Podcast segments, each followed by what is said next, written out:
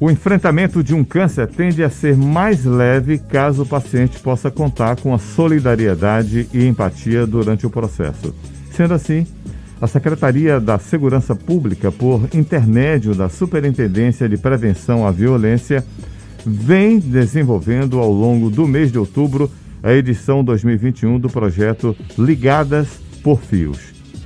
O objetivo desse projeto é arrecadar mechas de cabelo que vão ser transformadas em perucas e distribuídas para mulheres que perderam os fios naturais por conta do tratamento contra o câncer.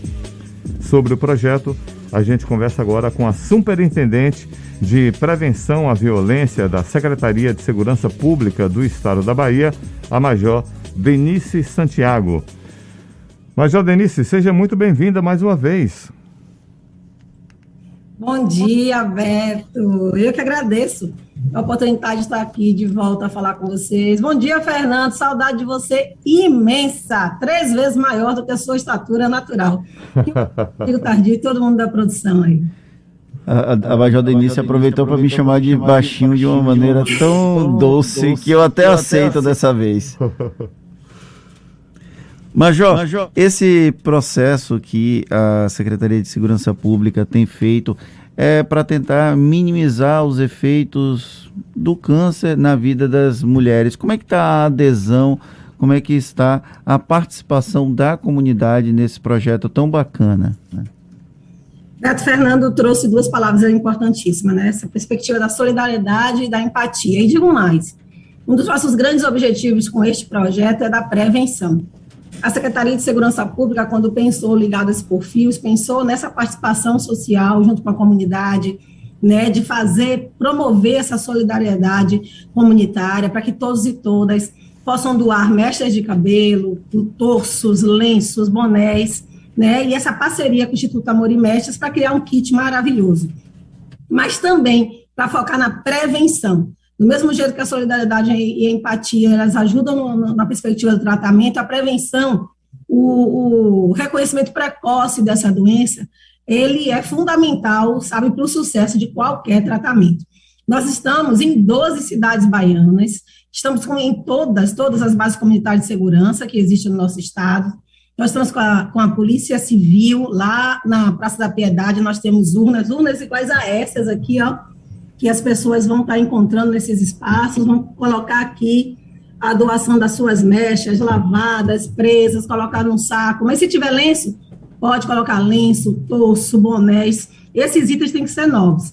E nós estamos nessas 12 cidades, nós temos um, um trabalho belíssimo, por exemplo, em Itaparica, que é a vereadora Débora e a secretária de Ação Social, e tem feito um trabalho lindíssimo, enfim. Nós estamos fazendo este movimento e as pessoas estão aderindo. Né? Nós temos parcerias também com a iniciativa privada, as lojas Luzes, as Smart Fit, salões de beleza, como o Max Hack, por exemplo. Então, é uma, uma movimentação social em prol de devolver essa mulher autoestima num momento tão delicado. A senhora tem um histórico de trabalhar com mulheres em situação de vulnerabilidade por conta da experiência à frente da Ronda Maria da Penha. Essa experiência na frente do Ronda auxiliou nesse projeto, na concepção e no desenvolvimento desse projeto liga, ligada por fios? Fernanda, esse projeto está na sua terceira edição, né? Ela, ele não é originário da minha gestão aqui na superintendência, mas assim que cheguei, falei com o secretário Ricardo Mandarino, porque tinha que voltar. A gente precisava reeditar esse projeto, sabe, dinamizá-lo ainda mais, devido à importância. Para além desse meu histórico de vida, de construção, de escolha, de pautar o enfrentamento às violências, seja lá quais forem elas contra a mulher, eu também sou uma paciente oncológica. Em 2015 eu tive um, um diagnóstico de câncer e passei por processo de quimioterapia, perda de cabelo, enfim. Então, como não? Se tem tanta correlação com nossas vidas, com minha vida, na Ronda também perdi, infelizmente, duas mulheres que nós protegíamos por conta do diagnóstico do câncer, elas chegaram a falecer e sofriam violência ainda em tratamento. Né? A Ronda também foi fundamental no finalzinho de vida dessa mulher para dar mais dignidade a ela por conta das violências que sofria. Então, como não trazer essa edição? Né? O secretário Ricardo Mandarina nem titubeou, porque aqui pergunte, por que, que a segurança pública está pautando o, o, a prevenção ao câncer de mama. Nossa missão é de proteger, preservar e, fundamentalmente, cuidar das pessoas.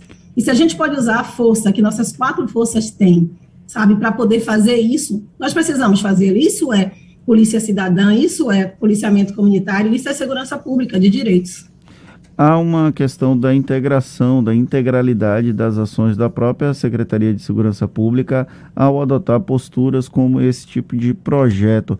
Além do ligada por, ligadas por fios, quais são as outras áreas de atuação que a senhora tem comandado agora à frente da, de, da Superintendência de Prevenção à Violência na SSP Major? A superintendência ela tem como missão trabalhar na prevenção da violência, pautando ações de direitos humanos, a garantia de direitos humanos, a melhora do, do atendimento e da atividade policial internamente para a Polícia Civil, Polícia Militar, Departamento de Polícia Técnica e Bombeiro Militar, mas também junto às pessoas, junto a toda a sociedade, que são os cidadãos e cidadãs do nosso Estado. Também nós temos a, a, atividade de construir a valorização profissional e a melhoria da qualidade de vida dos servidores e das servidoras.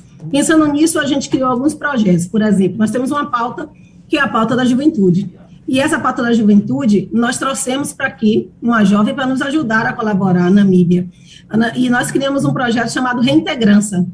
Nós estamos conversando com crianças em situação de violência, de vulnerabilidade social, crianças que cometeram e adolescentes que cometeram algum tipo de ato infracional. Nós estamos desmistificando a ideia e aproximando essas pessoas da carreira policial militar. Nós também temos um, um programinha para concorrer com isso é Bahia, mas impossível chegar aos pés de vocês, já que eu sou um ouvinte assídua.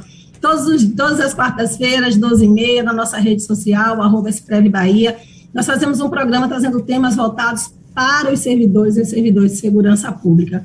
O que nós estamos fazendo também é participação ativa. Fizemos um workshop de enfrentamento ao racismo, enfrentamento à intolerância religiosa e LGBTfobia, focado especificamente para os servidores e servidores das forças de segurança. É um processo de construção, Fernando. Nós temos que romper e desmistificar, ressignificar diversas questões culturais que estão aí, impregnadas no dia a dia da sociedade, da atuação das forças. E como a gente tem um apoio, né, restrito secretário, a gente consegue construir esses caminhos.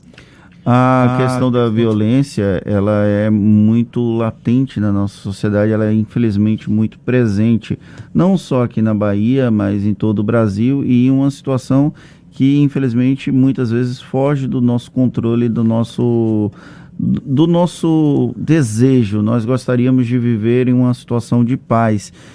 Na função de comandar a prevenção à violência, quais são os desafios que a senhora consegue enxergar e que a gente pode alterar esse futuro de médio e longo prazo. É possível fazer diferente? Como é possível fazer diferente?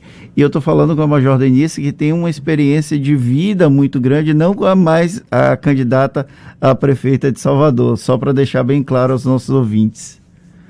Perfeito. Eu, eu avalio, Fernando, que a própria Ronda Maria da Penha já é uma prova de que isso é possível. Eu estou falando de você construir uma, uma, uma tropa especializada que entra na sua casa, senta no seu sofá, conversa com você e quando sai você sente saudade, quer que volte. Então, pensar na prevenção é fundamental, mas quando a gente pensa em pautar a prevenção, a gente está falando de tratar a causa, não as consequências, não o crime estabelecido, não o combate que deve existir, tem que existir, nós estamos preparados para isso. Mas nós precisamos pautar a causa, e é isso que a gente faz aqui, pensando na prevenção da violência. Então, nós precisamos trabalhar para equipar, fortalecer e capacitar, ressignificar culturalmente os servidores e servidoras, né, e toda a logística que os envolve, precisamos.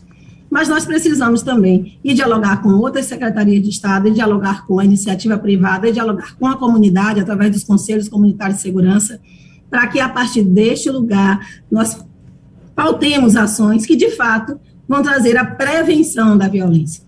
Nós estamos com esse projeto Reintegrança, por exemplo, que muito me, me, me, me estimula, porque eu estou falando da juventude, é que nós estamos levando para esses garotos, garotas, jovens, a juventude em geral, é a pauta de geração de emprego e renda, de possibilidade de construção de carreiras, de possibilidade de sonhos, mostrar que, a, que as polícias, que as forças de segurança pública não são inimigas dele, pelo contrário, nós estamos vivendo próximo a eles, estamos aqui para apoiá-los nessa construção social que eles predispuseram.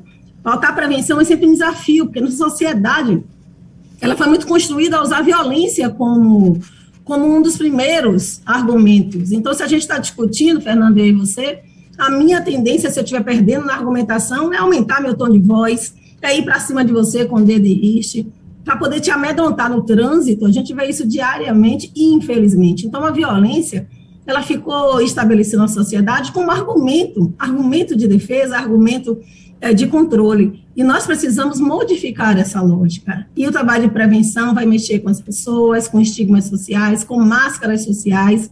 É um trabalho demorado, é um trabalho complexo, mas é um trabalho que a gente escolheu viver, eu aqui, você aí, construindo também a partir da sua audiência.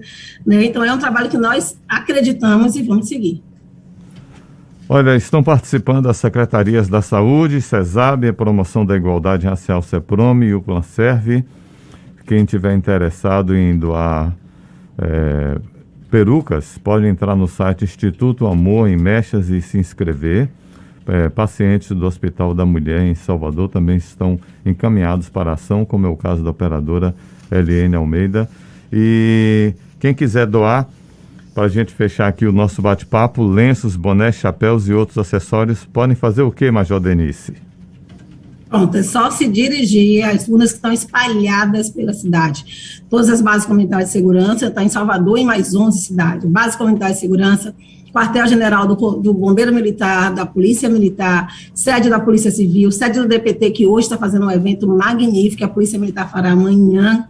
Gratidão a doutor Edson. Nós também temos as lojas parceiras, Smart Fit, Lusa Comércio, salões de beleza, o, o restaurante Paris 6, enfim né? É, não falta local para você fazer. Aqui na sede também da SPRE, que fica no, no antigo Desen Bahia, do ladinho do Mundo Plaza, nós também estamos no Shopping da Bahia, Salvador Shopping, Boulevard, é, lá de Vilas do Atlântico. Então, as pessoas podem ir passando, fazendo sua doação, que é um gesto de amor que vai fazer com que a gente fique ligadas mesmo a partir de um fio de cabelo, né, na solidariedade, na empatia, no afeto e, fundamentalmente, na prevenção a esta doença. Muito obrigado, Major Denise. Um grande abraço para a senhora. Um ótimo dia. Beijo a todos e todas. Cheiro tardio. 8 horas 41 minutos.